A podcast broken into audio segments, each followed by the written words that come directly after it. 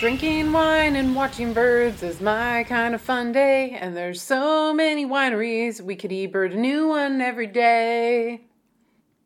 Thank you for tuning in to Hannah and Eric Go Birding, a podcast by birders for birders. I'm Hannah, and he's Eric. And we created this podcast to share adventures, sometimes misadventures, and opinions that we have on different birding topics.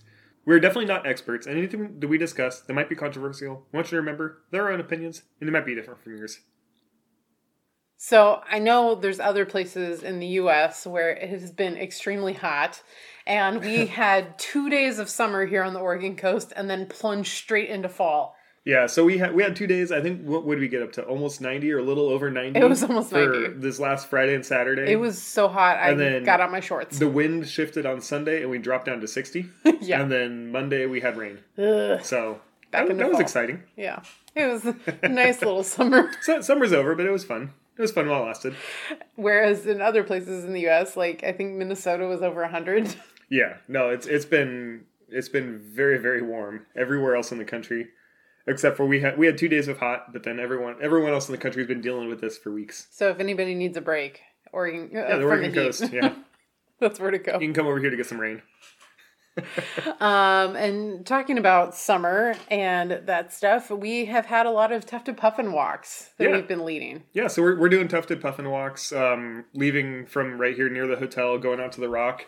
Um, it, we're probably going at least twice a month. Yeah. Um, when people are requesting them, we're doing a little bit more frequently. I think one week we had a puffin walk every single day. Yeah, yeah, that was fun. It, it gives us an excuse to actually go out and look at the birds rather Yeah. than we'll we'll we'll spend sometimes weeks or even sometimes a month or two of not leaving the hotel of just here and not not going to the beach and actually looking at the stuff that's only like a block away. And I love the power of a spotting scope that you put a spotting Yeah. scope on it and everybody wants to look. Even if is, even if we're not pointing, you pointed at the sand. Oh, and, yeah, and you just said a spotting. scope. What are you looking at?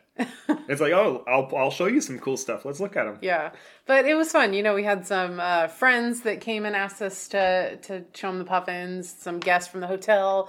We had uh, Seattle Audubon's youth camp come and join us for a walk down there. So that was that was an awesome time. But you know, it seems so our puffin puffin numbers are down. Yeah. but it might be because there's no. I'm just kidding. Because they're going over to Maine apparently. Apparently, yeah. If y'all haven't heard, there's been a rare bird alert of a tufted puffin in Maine. Yeah, so they don't normally get tufted puffins. If you're familiar with puffins, they get Atlantic puffins, we get tufted puffins, and then the rare horned puffin. But you gotta usually go north for those guys. But they have a tufted puffin right now, so they're they, I don't know they've if it's taken. still being seen, that's true. It might not be seen anywhere, but they, they took our puffin. They, they took it and brought it over to the East Coast. but it was so cool because how many times there, somebody had a picture of a tufted puffin and an Atlantic Yeah, puffin, the two of them next to each each other, which was so cool. Because like, however, how often do you ever get to see that? You know, not in a museum setting. Yeah. Of all the you know skins of all the puffins. Yeah, and it, the picture I saw really emphasized the size difference between Mm-hmm. the Atlantic puffin and the tufted puffin, which Yeah. definitely solidifies it in your mind that the tufted puffin is the largest of the three puffins. Yeah. So pretty cool. Cool, but give us back our puffin. Yeah, give us our puffin back. um, so besides that, we we also we posted a, a sweatshirt the other day on our social media. Um, it says "Go birding with me," and um, just wanted to shout out that we have a store on Bonfire, and we'll post the link. But really, the intention of creating the store was this is silly. We wanted we wanted some swag that we could sh- wear when we go to like festivals and stuff. And so I created it on Bonfire because that was going to be the easiest way to create it and then purchase it for ourselves. It, it was the most cost cost effective way to, to design a shirt and then buy the shirt. Yeah. So um, we'll post the the bonfire uh, link on the show notes. So if you want to buy one, you're welcome to buy one. Yeah, and we we priced it at the lowest price point they allowed us to. That way, we don't actually we we make zero dollars. It's it's nothing comes to us at all. It, it's just whatever the fees are for bonfire. So I, I can't remember how much the sweatshirt is and the I think it was like thirty three or thirty five dollars for the yeah, sweatshirt. Yeah, something like that. So it's it, it's a it's a reasonable price for a shirt, but it's full disclosure. It's got our logo on the back. Yeah. So But I'm really excited about it because the sweatshirt is like super nice quality. Um, Yeah. So yeah, it was very comfortable when I wore it the other day. You know, back when we started fall again. you know the the two days after it was ninety degrees. yeah. So, um, for reviews, we did receive a review. Um, Emma Sparrow um, wrote us a review. It was a two star review. Um, It's kind of unfortunate. It seemed like it was um, it was targeted at, at our Israel episodes, um, and it seemed we seemed to have offended this uh, this person somehow about our ignorance about certain aspects of Israel and the history of Israel. Um, and it really felt like the the intention of writing the review is to be hurtful. So we won't read the whole review, but um, we'll address kind of the main concern that was in there. The fact that we didn't do a lot of uh, pre-research into the culture of um, Israel and certain certain aspects of um, of the cultures, more more particularly the kibbutz and um, and how those all work together. I'm sure everyone that's listening to this is well aware that we spend the majority of our time and the majority of our effort researching the environment and the and the birds and all, all, all the stuff that goes into having a great environmental experience. So we don't spend very much time looking at the culture of a thing. We look at the cultural um, the cultural tourism as kind of a huge bonus once we arrive as to see learn learn from the locals, see what we experience, and it's it's a it's a surprise, but it's also like this huge extra bonus on top of all of this work that we've spent looking at where we're going to bird, what birds we're going to see, and what different uh, what other different wildlife we're going to see while we're there. So, kind of gives us a clean slate to learn from the locals, but that's kind of where we come from, and I'm sure it's come across in the last 101, 102 episodes that we've posted about Hannah and Eric go birding that that's what we that's what we do. We, we're there to go learn about it, learn about an areas and environmental tourism, and then share it with all of you guys. Well, and the person also mentioned that you know we seem to only care about birds, food, and bathrooms, and I think those are some of the the the key things that you know we focus on when we travel because bathrooms and food are an important component of traveling to a location you know that's an integral part. Yeah. And we want to um, share those are the things that we you know decide to share with you all about our experience there. Of course there's a, a lot of other things that we experience when we travel and we don't necessarily voice all of them because you know if we're traveling for a week we only have an hour or so to tell you about it. Yeah we, and, we have a 40 minute 40 40 minute to an hour long episode to try to squeeze however long we're gone on this trip for into. So yeah, so this is Hannah and Eric go birding, and we're gonna go birding and tell you guys all about our birding experience in a location. So Hannah had an episode about um, this last week, Women Birders Happy Hour. What? Who did you interview, and what? What did you guys drink, or what did you drink afterwards? um, so I interviewed Lottie Glover, who is a researcher and an advocate in the UK, and um, so this episode I kind of strayed away from the drink aspect or the the bird drink aspect okay. because she mentioned something that I had never heard of before, which is an amazing thing that I hope when you and I go to um, Bird Fair, mm-hmm. we can go over and do. It's called the Wader Spectacular. And so the the cocktail is called a wader spectacular. It just sounds like a drink, anyways. Getting getting a wader spectacular. and it's wader as in wader birds, not like a somebody who brings you food at a restaurant um, if I don't pronounce that, you know, clearly enough. But it is just this amazing um, phenomenon that happens in a specific place on the eastern um, coast of the, the UK and this one specific RSPB uh, site in which the the high tide comes in and it it starts flooding and flooding the mud flats. And so all of the waders that are at this location they all rise up into the air and they have to move to to escape the high tide as it's coming in. Yeah. And so it's just from what i've looked at it looks like um, starling murmurations but of waders but you know that I might that might be entirely of, of wrong. like red knots and black red, wings and stuff. Yeah, yeah. Huh. And I'm hoping to convince you to drive uh, us an hour and a half over from Rutland to oh, go yeah. see it uh, because it sounds absolutely amazing. As if it's going to be hard to convince me to go drive somewhere to go look at some birds. Well, when we're there, the tide is like at six thirty, so we have to probably leave there at five in the morning. Yeah, probably. So, anyways, um, yeah. So thank you to Lottie for joining me for this episode and exposing me to this amazing thing called the Wader Spectacular that I am excited to know more experience. about and then maybe see. Yeah, so speaking about the Wader Spectacular and Bird Fair and all that, that is our next trip. We are planned to go um, our next actual official like kind of solid in stone trip um, would be Bird Fair. So we're, we're going there um, in a couple weeks from now. What is it? Two weeks now? Something Three like that. Yeah. yeah, we're we're getting really close. I'm excited. So we'll we'll be going over there to see what all the UK has to offer for birds and bird presentations and all all the stuff the bird fair has for us. I'm so excited looking at the schedule and seeing how many names I actually know, I know. on it. it's like, oh, there's going to be friends that I haven't seen for a while.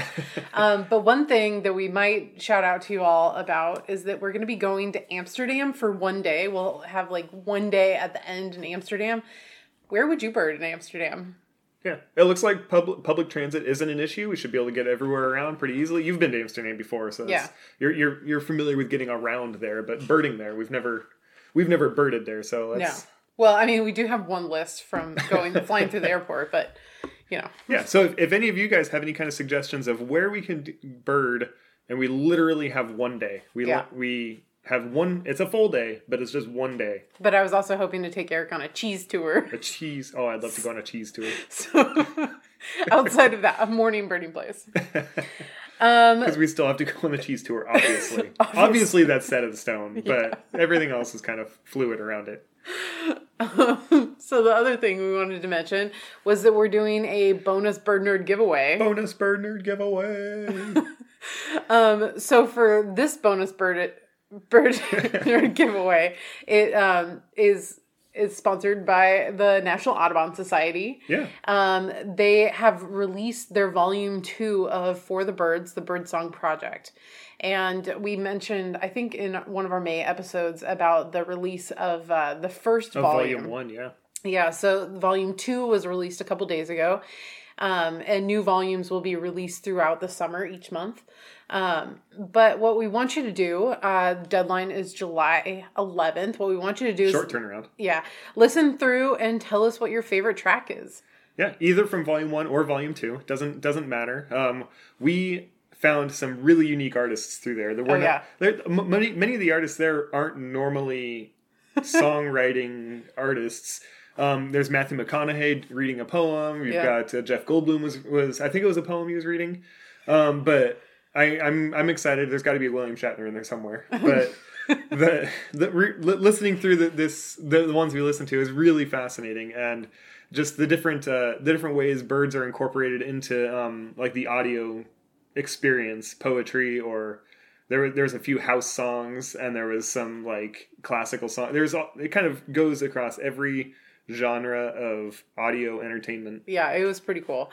Uh, the ones that we've listened to so far. So the Birdsong Project is an exciting outreach, out, outpouring of creativity by more than 200 artists, actors, literary figures, and visual artists that came together to create um, the the celebration of the joy of birds that they bring to our lives, and also to bring attention to the environmental threats that we all face.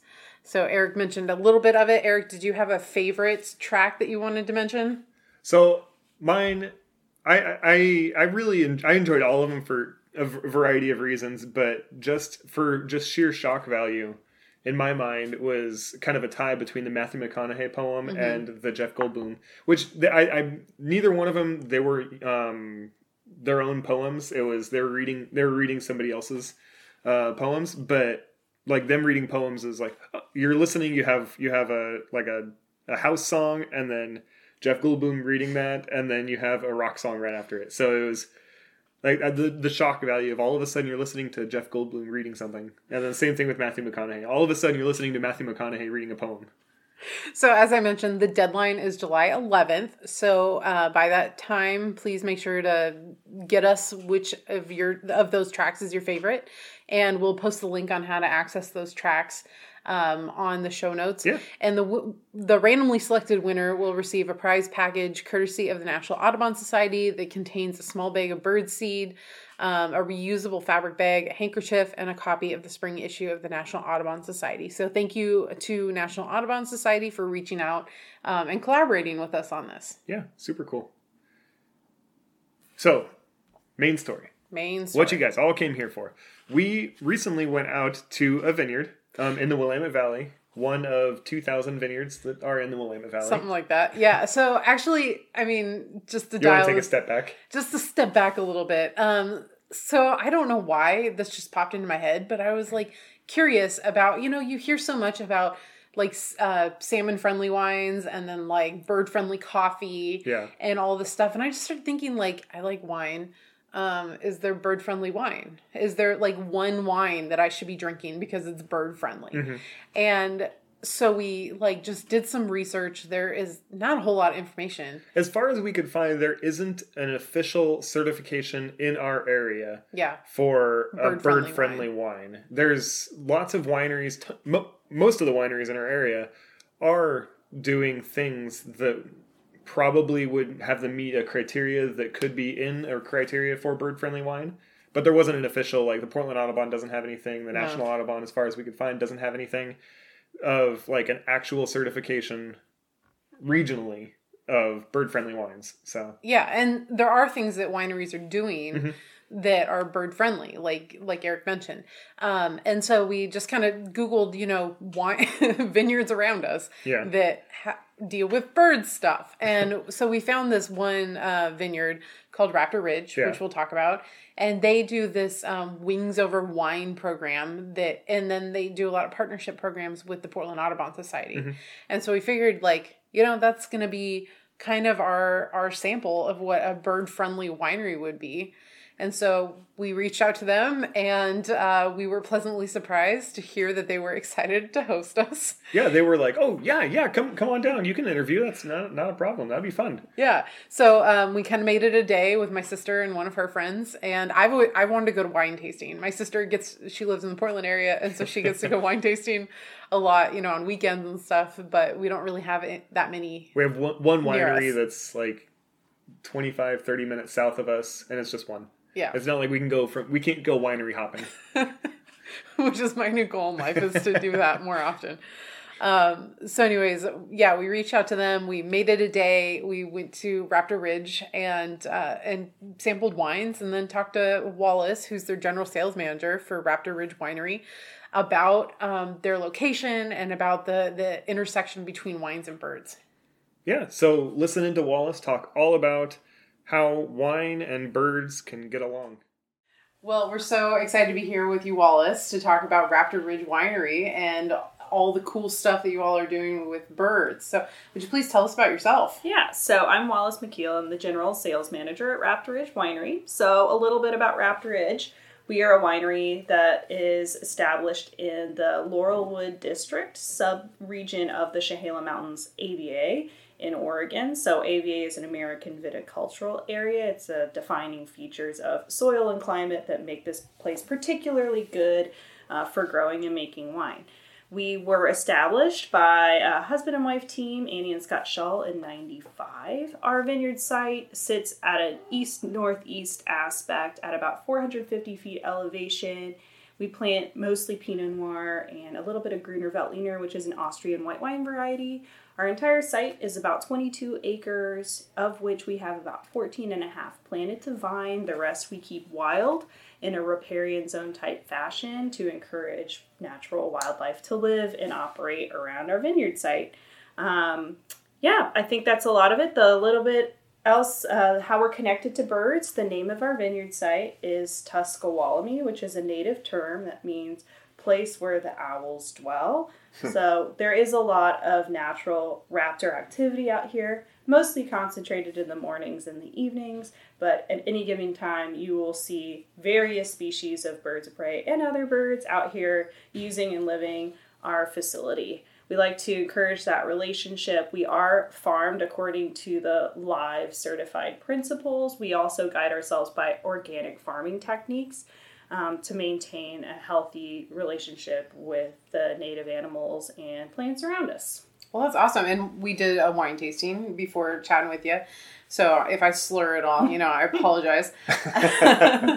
um, but we we did see a couple red-tailed hawks flying around and a handful of turkey vultures as things were starting to lift off. And then throughout the grapes, you know, there were a lot of white crowned sparrows. What did we have end up with? Uh, I think our- I think I think we're up to like 17 species total. We had both goldfinches, American and lesser. We had white crowned sparrows, cedar waxwings, all sorts of like prairie-ish open species, and then the raptors flying over. And so it was pretty, we- it was pretty good. we did notice that you didn't have an eBird hotspot though, which we can. So we're so gonna, that'll that'll get suggested. we're gonna as I submit nominate Yes, please fix that for us. We'd love to be on the trail of people coming this direction. We do, speaking of, we do like to partner with uh, symbiotic bird relationships. So we work closely with a group called Perch, which runs a program called Wings Over Wine. We've done that for several years where we host them. We've done several uh, bird releases, raptor releases at our site. We just had them out a couple weeks ago. Fortunately, there was not a bird that needed to be released. However, they did bring a lot of their birds that are not able to be released out for an educational event alongside wine tasting, which is super great. So uh, it's a fun partnership, and we're happy to work with them. And all of the proceeds from that event went to them as well. So it was really nice. That's amazing. That's super cool. Yeah, I wish we would have been able to attend that. It sounds like a fun event. Were there a lot of families that come to that? Yeah, we have a lot of folks that come out mostly to see the birds and then or maybe club members who want to do wines, but there's a lot of folks that have come out specifically for that event every year. So we've been doing it every year, which is, is really a fun thing to keep going and just bring a different set of people out to visit our winery. So like to encourage that. So we do have a lot of birders come out and use our deck uh, especially as the days get longer in the summer. Mm-hmm. Um, we have been open for club members on Thursdays later in the day, so people like to come out and watch, especially as the activity starts to peak up around dusk. We actually call this deck where you were sitting the flight deck, so it's kind of nice. It, it, works on both sides. Yeah, exactly. The, the wine flights, the bird flights. Exactly.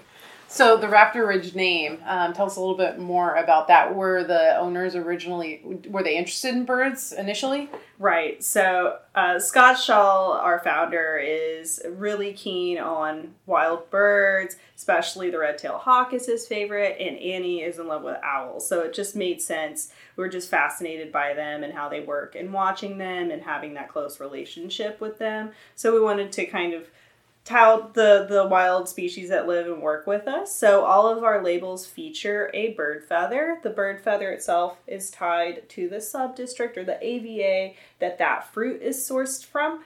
Um, so we have examples of different feathers from all around. The all the birds that are uh, represented on the feathers have been spotted at our facility or the feathers have been found here.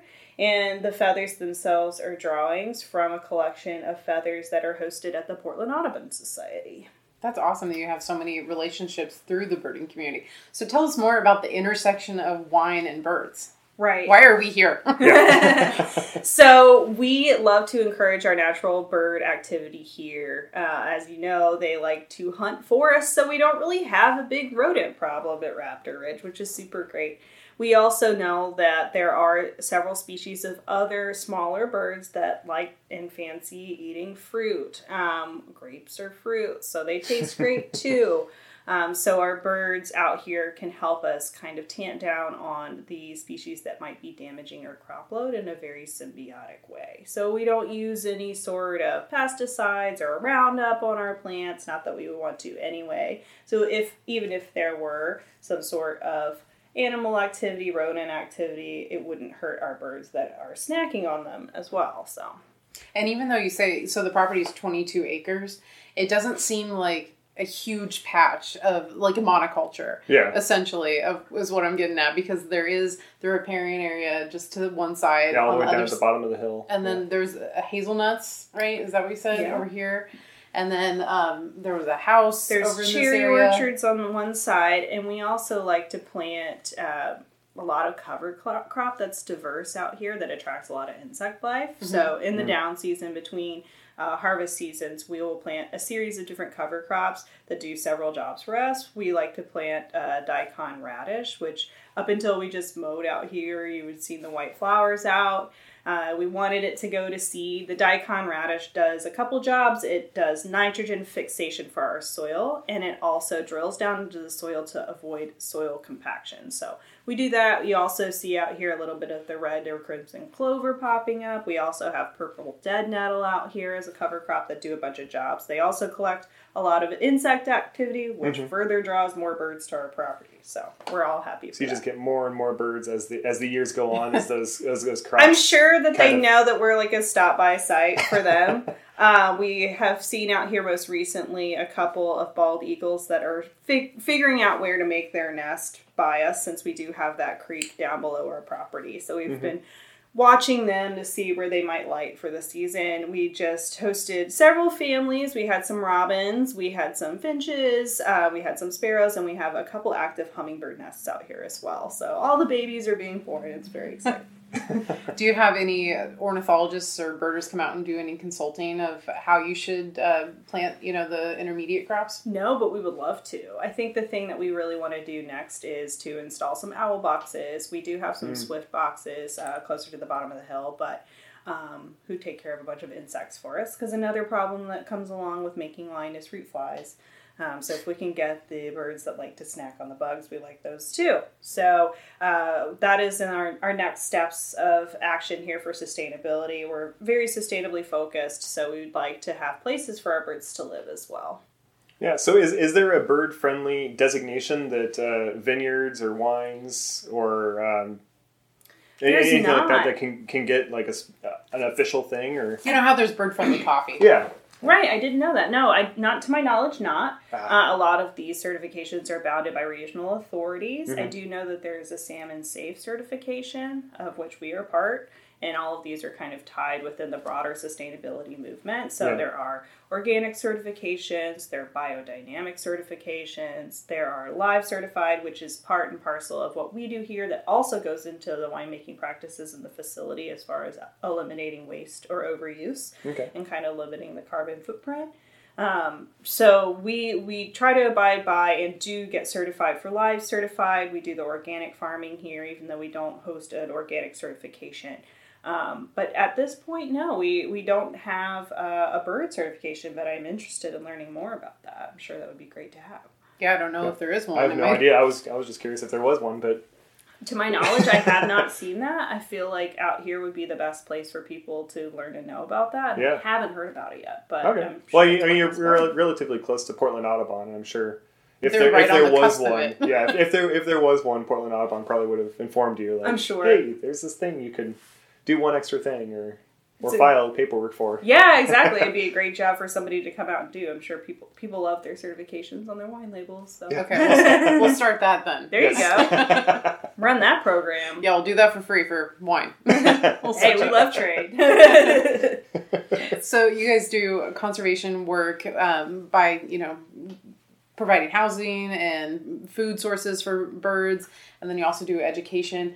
Is there anything else that that the winery tries to do to you know have a good relationship with the wildlife? I think the biggest thing is that education and exposure aspect. Uh, we are pretty close to Portland, so we are inevitably a lot of times what we hear is, "This is my first time wine tasting. I didn't realize how close you were." So it gives people an opportunity to come out and experience um, being close to a working farm or a mixed agriculture environment that's in good driving distance to where they live, without having to go the whole way of going on a hike or not knowing where to go. It gives them something to experience and do and at the same time really experience the animals around us because we do get a lot of bird activity. All the birds that you saw out here today that kind of live and habitate here it gives people this really kind of closeness feeling which we really appreciate. Um, yeah so i think that would be the biggest thing is that we're a close up to the urban environment for people who want to experience a little bit of outdoorsiness and don't know where to start Because I think we were like it was like a 20 minute drive Something maybe like that, yeah, from from Tualatin to here. yeah. So which, which is where we were staying overnight last night. So it's not it's super close to that, which is one of the suburbs of Portland, Oregon. So it's right super real real close to all that stuff. Sherwood, Tigard, Tualatin, Right. lot, lots and lots of people that live metro. there. The Portland metro area that's less than a half hour out from Yeah. that. And I feel like you know the whole wine, the the valley, the Willamette Valley being a wine destination is, is still really up and coming. You know, everybody hears about Napa, but we're starting to finally get um, guests at our hotel that we own on the coast that are like, "Oh yeah, I came to Willamette Valley for wine tasting." And we're like, "We didn't even know that was a thing." yeah so, are there trails that people like? You know, wine trails Yes. in this area for people? So we partner closely with a group called the Willamette Valley Wineries Association. They're kind of the the parent non for profit that everybody likes to be a member of because they do a lot of promotion and drum beating for us to get a lot of uh, information out there. But you're right. So Oregon, as far as wine growing areas of the world are, is concerned, um, is significantly younger than a lot. It is not the youngest by far. Our history goes back in. Early days, but if official current record is kind of in the mid 60s is when we start really getting the industrial version or the, the qualitative version of, of wholesale winemaking out here and has grown ever since. It is still very much a vibrant and growing place for wine culture. Um, as we mentioned, we are in the Laurelwood subdistrict of Chehalem Mountains. So Chehalem Mountains is this broader district that we're in. It's kind of like the nesting, you know, Russian nesting dolls version. Uh, and that was established in 2019. Even within the last year, we had two or possibly three new designations of special places for wine to grow uh, that were carved out by hmm. by the government, which is great. So these are long petitions that you have to go through to say that my place is special, or my hill, or my soil type, or what have you, is a special and distinct piece that tells the story of broader Oregon wine. So it is very much a growing and changing uh, environment. So we were here and uh, established our winery in '95, which is still fairly early, you know, and at that time there weren't maybe 200 wineries in the whole Willamette Valley, and now there's over 2,000. So wow. Oh my gosh, I didn't realize there was that many. it's incredible. so it's growing. I'd encourage you to take a look at the maps on the on the wall over here. Those mm-hmm. maps were from 2010, and it still doesn't quite tell the story of the vineyards that are still being planted and the growth that's happening. The good thing is we're still figuring out what types of varieties. We're still very much in this experimental period of wine growing, which is lovely. We do know, of course, that Pinot Noir is king and that works for us. Chardonnay and a few other white wines, of course, are getting their own uh, claim to fame as well. But we still have a lot of people that are interested in growing and learning and trying new things out here. So it, unlike the Napa Valley or the Sonoma Valley, we are not necessarily hard and fast and cut and dried of like what we do and there's, of course, a varying degree of types of, of winery experiences you can have. It's not all the same. We like our kind of cozy, um, you know, homey feel winery that mm-hmm. we feel is very traditional for Oregon. But yeah, you can experience any number of types of tasting experiences in the Willamette Valley. So we like that we were here on the early side of things and continue to grow and evolve and be relevant. Uh, but we like to think that we are maintaining that true Oregon sense here. And I feel like you really get that. You know, you get the like environmental aspect and and feeling like you said it's really cozy. I was telling Eric earlier the only other vineyard I'd been to before coming here was um geez, I was you know, it's gotta be 12, 15 years ago and it was somewhere near Salem and it was like a big warehouse. Like it was not very comfortable. It was like an Easter brunch that we had there and they're like their bay. They had like set up a couple like little stove tops and everything. Uh, but this is just, it's a gorgeous view that you have here. You know, it's good wine, a really cozy atmosphere. I was so excited to see that you had Raptor bird guides. I don't know if you guys just got them out because we were coming. No, I live there. but that that's just so neat to see, you know, how you've incorporated the the Oregon like environmentalist aspect of of that with the wine. Right. So we do have a big knack for sustainability here it goes from not only the farming practices we do, but also what we do here inside the winery and in the cellar. We like to have so all of our gardening and landscaping is native plants that are able to be dry farmed. So there's no irrigation. There's no irrigation that we use on any of our property. Wow. So we like to keep ourselves in line with the standards for wine uh, water use. Um, and also, uh, in our, it goes all the way to uh, the chemicals we use as far as cleaning surfaces are concerned. It goes to uh, the reusable hand towels in the bathroom, just limiting our carbon footprint as much as we can, all the way down to our packaging. So, our packaging is actually recycled glass, it's a low weight glass. Um, so it doesn't cost that much to have the glass shipped to us or to ship it to market. So um, they're all aspects that go into the broader sustainability that is very Oregon for sure. so when you when you say low weight glass, is that like like thinner walled? glass yeah. so that okay I, so I had no idea many, that there's different size yeah, different thicknesses all different types of glass you can buy in, in the current market where we're having supply issues it's always it's always been a challenge but it's extremely challenging now uh, to purchase glass. So you can have different molds of glass, different colors of glass, mm-hmm. different grades of glass, and of course different weights. And it's all up to the winery that can determine that kind of thing that they want. Also about closures, etc. You know, so we use a Stelvin closure, which for a few reasons is sustainable. So the aluminum is usually sourced from California or the United States the Stelvin is the screw cap closure okay. um, versus the cork closure because cork is an organically farmed product from a Portuguese cork tree, right? So okay. it's a water intensive process in its own right. You have to clean it parse it, you know, mold it, ship it, treat it. Um, the other thing is that cork can be fallible. It can host a series of bacterial infections inside it that Huh. invariably can affect your final wine that you put a lot of time, love, and energy to. Yeah. And invariably, one in 12 to 18 bottles of a cork finished wine will be bad due to what's called cork taint or TCA, which is an infection that can occur from cork. And we don't make that much wine. So, in a big year, we may make 10,000 cases of wine, which is on the significantly small side of medium or the high side of small, depending on how you look at it. Um, but we have lot sizes that range from 50 cases all the way up to maybe our largest, most like commercial wine, which is like maybe 1,400 cases, so not a ton of wine. Um, but invariably, we like to kind of hover right around 100 case lots for things. So if you're only making 100 cases of a wine and maybe, you know, a portion of that, a twelfth of that, or a tenth of that is bad due to a cork issue, that's not sustainable for us. It's a waste Yeah. um, of all of that effort, and it's bad for our customers. So the other good thing that's good for birding and outdoor culture is you don't need a tool to open our wine. yeah, you, Yeah. Can take, you can take it on a hike and you don't have to carry extra stuff. that's right. We've gone many places before and realized we don't have a wine key. Yeah.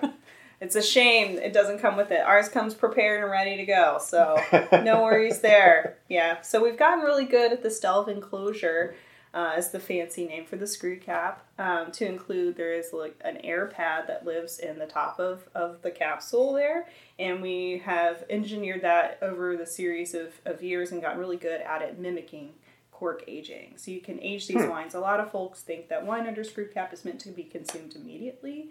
But we've been doing wine under screw cap since oh, uh, 2011, I think, is our first year, and the wines are fantastic. So all the way through. So um, Do, yeah, do you have to like purge the bottle of oxygen or anything to? Because isn't that what makes the wine turn? Is the exposure to oxygen and it breaks down? We want mild oxygen interaction, micro oxygenation. It's more or less mimicking the same process of a wine aging in barrel. Mhm. So small oxygen transference, which helps age the wine over time. Okay. So you want a little bit, which is what the cork generally does. It provides this Just- very just tiny respiration, Mhm. uh, and now our Stelvin closures can do that as well. Oh, so that's pretty cool. yeah, it's fantastic. But yes, Science. whenever you are bottling a wine or making a wine, we do everything possible to keep a finished wine away from oxygen. And because, like any fruit, if you expose it to oxygen, it will brown or bruise or Mhm. kind of rust, right? Because oxygen is corrosive. Yeah. Um, and so we do we do do a process called sparging the glass, where we put a neutral noble gas, usually argon, into the bottle that's heavier than air. Um, so Okay. it'll provide a head a head space for that wine while it's getting filled. Hmm. Yeah. Okay. Fascinating. Yep. That's interesting. I can't think of any other questions I have Yeah, about yeah, the so- bottle. I mean, just, I, I, I've never had a chance to talk to somebody about the bottle and what, what, what what goes into bottling Yeah, the wine. There's so. a lot of steps in the process of making wine. Um, it is an inherently fun and magical experience that you know kind of dances around science and art. Um, it, you know, it's an agricultural product. It's it's it's farming. It's maybe glamorous farming for some folks, but it's farming. yeah. Um, it's all up to what Mother Nature gives us that determines what we can do that year. So we're up to the elements. I mean, I think the one thing that's really lovely about being in the wine culture, especially in Oregon, is that you're inherently tied to nature because you're watching the weather every day, every day, right? So we're making decisions about when we're going to prune our vines or when we're going to do certain processes um, completely based on weather. And of course, that goes down to even harvesting. You know, you can't set your watch and say, in 100 days from now, we're going to harvest, right? Um, you watch your weather, you watch your time, you watch your water, you watch your rain, um, and you'll go out and sample the clusters um, and do this really romantic thing where we put them in a Ziploc bag and we squish them up and we let them sit for a little while and we test them to see if the sugars and the acids are balanced where we want them to be. Um, and then it's a very mad dash where we're trying to dial it to this perfect ripeness of balances of acids and sugars in the grapes. And then we'll call the picking crews and schedule our pick to come out and bring all the fruit in and and process it. And then yeah, it's a really lovely magical experience of just interacting with the wine on a daily basis. Um, and, and tasting things and seeing the progress. And uh, yeah, it's it's a lovely thing. If you haven't come to do a harvest, you should definitely do it. yeah, that sounds like fun. We'll have to try that sometime. Yeah. Thank you so much for having us out. thank we you. really appreciate it and for teaching us all this really fascinating stuff. Yeah. And uh, send people our way. Get us set up as like a hotspot. Send birders our way. We'd love to host a group or do something out here with like bird watching and wine tasting. And don't know why we couldn't, uh, especially when the days are clear. I'm sorry it was a little hazy out today. Otherwise, we Hey, put the mountains out for it. It's not raining. no, do, do you guys have a social media or website that people can follow you on? Absolutely. It's www.raptorridgewinery.com. Also, we're on Instagram at Raptor Ridge Winery, um, Facebook, Raptor Ridge Winery. It's all the same. So Cool. look out for us. We host a, uh varying degree of fun events. Upcoming, um, we have uh, the release of our Estate Gruner Veltliner happening. So we're doing a Gruner and oyster pairing happening this weekend. Um, we're having some live music events coming for the remainder of the summer. So check out the events page on there and see if there's something you'd like to come do. Awesome. Awesome. Thank you so much. You're welcome. Thank you so much, Wallace, for for joining us to share more about Raptor Ridge Winery and about how birds and wine can coexist. Yeah, so we had a ton of fun out there. We me I, the whole time we were out there, we were sitting there sipping on wine, watching raptors fly over us, red tails, red shoulders. Um, I think there was a handful of vultures. There was ton, tons of different species of birds flying around. The white crowned sparrows were calling literally the entire time we were we were sitting there enjoying the flight deck. The our our eBird list came out to 22 species, so there was a handful of things like pigeons and mourning doves that you kind of expect like all over the place. But some of the things that like surprised me, we had uh, lots of American goldfinches, a couple lesser goldfinches that were hanging out like in in the grapes, like in in the grape the grape plants themselves. And then the cedar waxwings, which I'm sure Wallace wasn't super super happy to know that there were cedar waxwings out there. I mean, they're berry eaters, so they're gonna they're gonna go after the grapes. But uh, But like the cool thing about it, like so normally when I think of a winery, like you know I grew up in Oregon, so I drive through like wineries Mm-hmm. Oh, on I five, yeah.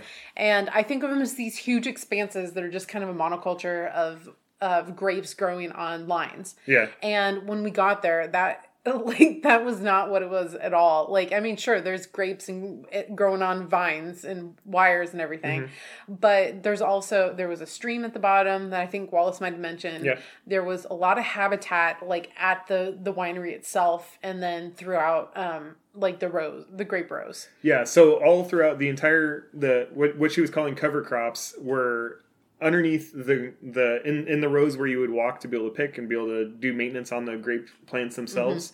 There was it was basically the entire ground was covered in ground cover, and they would plant different clovers and different. Uh, plants that were very um, insect friendly that would attract birds and attract other things that could then pollinate help pollinate the grapes or just create a better uh, soil environment for the grapes to grow so it's a lot of it's self-serving because it helps the grapes grow better and make makes them flourish and all that stuff but by them flourishing it allows the environment that they're in to flourish so it's rather than just pounding them full of roundup and and fertilizers and stuff like that. You you let nature do its thing and take advantage. Like you just do the little bit of enhancement to the soils with these purposefully planted plants to enhance what the grapes are going to do anyways. So And you know, I thought it was so cool how much education she had about like the specific location of the vineyard. Like I realized how little I actually know about wine when we were there because she was talking about like it's on this slope and it's in this soil type and all this stuff and it's just incredible how much thought goes into starting a vineyard and about those specific wines. Oh yeah, I, I thought it was really fascinating. Like I, I know I or I knew beforehand that I know nothing about wine mm-hmm. and about vineyards, and I, I was just excited to go out there and see how much how much knowledge we could get from from Wallace. And she is just so full of information. It, was- Yeah. it was really cool. Yeah, so cool. And we are so glad that we had a chance to go out there and see all of this amazing, you know, beauty of the location and also just sit there, enjoy a great glass of wine and look out over the horizon and see hawks and vultures just flying in the distance. Like Yeah. that was one of my most favorite parts was just sitting there enjoying it. Well, and, and some of them weren't so distant. We had that. We had the red tail right over Oh, our yeah. head for a little while. Yeah, totally. Um, so after we went to that vineyard and had a fabulous time, my sister and her friend were like, "Can we go to another one?" We're not done. and Eric and I had other things to do that day, and we're like, okay, sure, we'll, we'll go to another one because, as Wallace, I, I think mentioned, you know, there's there's hundreds of thousands. There, there's over 2,000 Yeah. wineries in the Willamette Valley now, or in the northern Willamette Valley, I think is all she's referencing. So it's this one, it's this area that isn't really that large, but all these individual areas that are separated by sometimes different types of farms, but just tons of vineyards, thousands of vineyards in, in in one area. Yeah, so we were just kind of looking at the map, trying to figure out which one to go to, and there was one that was right around the corner that we decided to stop at. Um, it was called it's called Alloro Vineyard, and you know it's interesting because Eric and I were really kind of thinking about this episode and how we're going to portray the the vineyards and all that, and just the juxtaposition of the different um, vineyards was really interesting. So the next one we went to was Loro, and you know we were really trying to um, think about Raptor Ridge and how it compared to this other one that we went to. And it was so interesting that that second vineyard, the Loro one, it looked like they had just picked it up out of Italy and dropped it Just off in the plop- Willamette Valley. down and- yeah. I mean the the buildings looked Italian and all of the vegetation around it just looked like a picture of what you would see in like rolling Italian hills with with wine. Yeah, yeah. So it, it was Alloro was a whole different uh, way that they kind of portray themselves. There's like Hannah said, is very Italian, very like um, courtyard esque, and then down down inside the vineyard, you could see it was. Um, it, it didn't it didn't have the additional cover crops that were um, growing be- beneath the grapes, and then um, a little bit further down they had all their sheep, Yeah. which I, I think they I think they did uh, sheep's milk cheese and stuff. Well, that- and then they had talked about the honey that they uh, were giving Oh, yeah. bees, so then they could have, you know, that would pollinate the plants, and also Yeah, yeah, they could have their own honey that they they provide on like the charcuterie plates. Yeah, yeah. So it was, it was two two like completely different styles of experiences between the two um, between the two vineyards. So it was, it was really interesting. Yeah. So any, anyways, I, I I recommend going to to either winery. Raptor Ridge was a lot of fun because of the whole the whole bird thing. But then Alloro was interesting because of the like feeling like you're in Italy thing. Yeah, I don't even think we talked about how Raptor Ridge they had a whole section, and I think I, I maybe I joked about this. They had a whole uh, bird book section in inside. Okay, I was like, oh, did you put that out just for us? uh, but it, it was really cool, you know, to see how they have um, tried to influence get birds integrated into what they do, yeah. and uh, yeah, it made me feel good about drinking their wines and going there, and I want to go again. Yeah. Well, so this is technically the first episode of our fifth season. So I think we should probably do what we normally do in the first episode is um, play back all of our secret question answers. Okay. so um, we've had four years of doing this. We have four episodes. This would be our fourth episode of secret questions. I guess so. Yeah, it would be fourth episode of Secret Questions that we've had. Um, so throughout the whole year, all of our guests um, that we have on, or as much as we try, we, we try as much as possible to remember to do it. Um, but we ask them a secret question. We mix it up each year.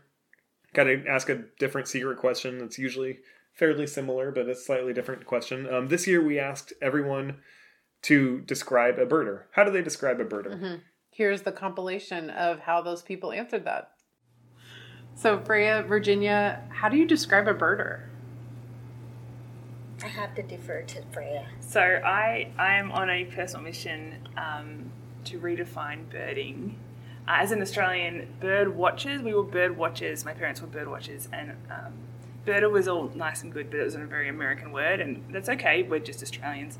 But um, I have been living in the US for a couple of years, and um, I think that birding should be redefined as the act of enjoying wild birds because not everyone watches birds. Um, and if we there's a there's been this historic in the US this historic differentiation between birders and bird watchers. And if we can all just be birders, we can all start in the same place and there's no hierarchy. There's no like, well, one's more serious and more legitimate than the other. So if birding is the act of enjoying wild birds, then anyone who does that is a birder in my book. Whether you have optics, whether you go to bird festivals, whether you walk, whether you even know what they're called, it doesn't even matter. If you enjoy wild birds, as far as I'm concerned, you're a birder. Nope. Ditto. So, teacher Tom, please tell us how do you describe a birder? How do I describe a birder? Uh, to students, I always just say anyone who enjoys birds and likes observing birds and learning about birds. I think that would be my answer for anyone at this point because I, I think some people are hesitant to use the word birder if they're not like, you know, have all the equipment and spend all their free time doing it. But I feel like anyone with a bird feeder or who pays attention to birds and notices them, I think they're a birder in my book. So, Sarah, David, how would you define a birder?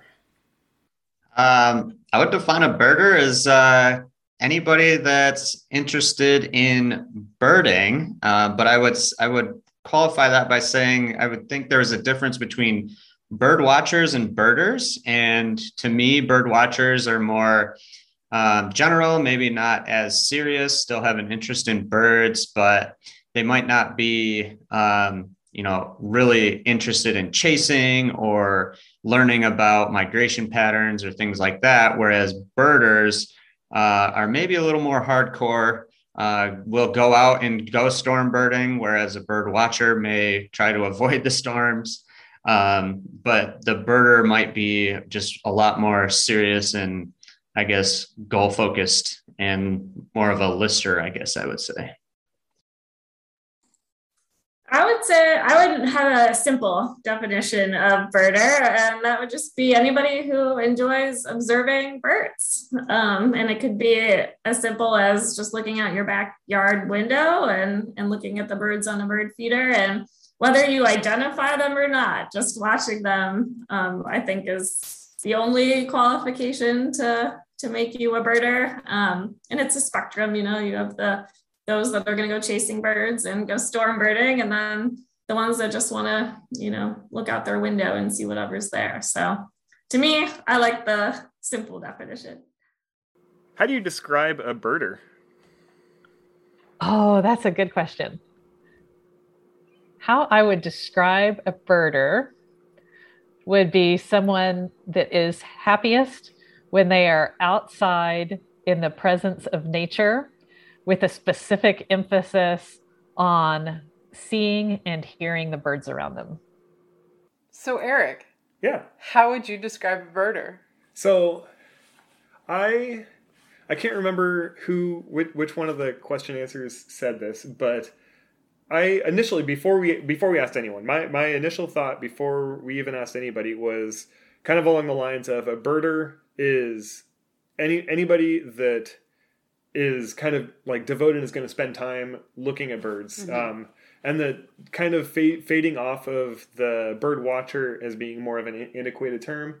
But but after hearing like Freya's answer, like that, it would be maybe, maybe she didn't say it in the answer. Maybe she, we've, it's just c- conversation with her. But that it's a more inclusive term to use birder rather than bird watcher um, for those that are visually impaired or anything like that. So I, I feel like it's just a more inclusive and more um, a, a better term, a more accurate term to just say that you're a birder.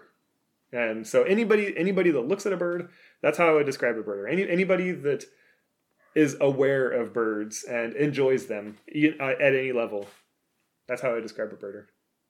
What about you, Hannah? How how would you describe a birder? I should have gone first.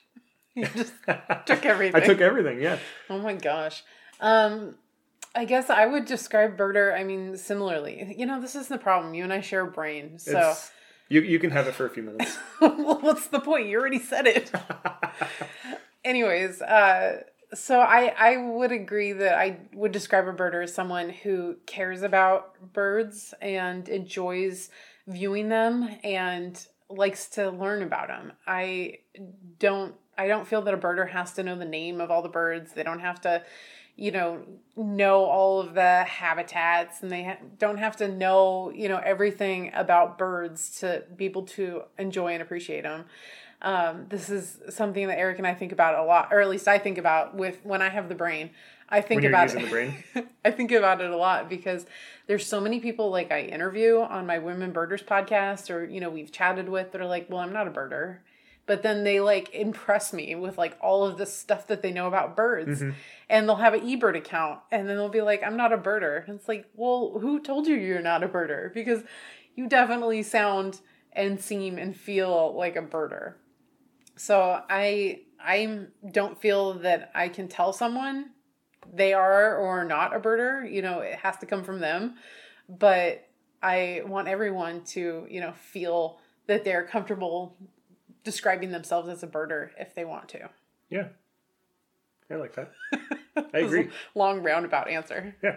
Anybody who can be a birder if you want to. Yeah. So I don't have an idea for next year's secret question yet. Um, but I think that if anybody listening, if you either want to answer that question, um, how do you describe a birder, post it on on our social medias, or if you have an idea of what our question should be for next year, then send send, send us a message about that. So it's kind of private. So it's, yeah, so- private so message it's- that one. So that one's secret. So they, so they can continue to be a secret question if it's if, if if you have an idea of what the secret question could be for next year, and we'll we'll try to remember to ask every single person that we that we interview for the next year. But uh, But we'll also post on our Facebook Yes. so you can tell us how you describe a burger. exactly. And uh, just before we close it out, I just want to say thank you again to Wallace and Raptor Ridge Winery for having us come out and uh, talk to you about wines and learn from you. It was just a really enjoyable experience. And also, I want to thank the National Audubon Society for collaborating with us on this Bird Nerd giveaway. So make sure to um, listen into the tracks that they have for Volume Two of uh, For the Birds, the Birdsong Project, and send us your answer. By July 11th. Yep. So thank you guys all for listening to our podcast. Hope you enjoyed it and or learned something new. Please, please, please rate, review, and subscribe to us on Apple Podcast, Stitcher, Google Music, or anywhere else that you can find us. Um, if you'd like to connect with us on the socials, please follow us at Hannah Goes Birding and Eric Goes Birding on Instagram. Two different accounts, Hannah Goes Birding and Eric Goes Birding. Um, on our Facebook page, Hannah and Eric Go Birding. On our Twitter, at We Go Birding. On our TikTok, Hannah and Eric Go Birding. You can email us at Hannah and Eric Go Birding at gmail.com. You can also check out our website, www.gobirdingpodcast.com. Tell us what you like, tell us what you hate, and share us with your friends.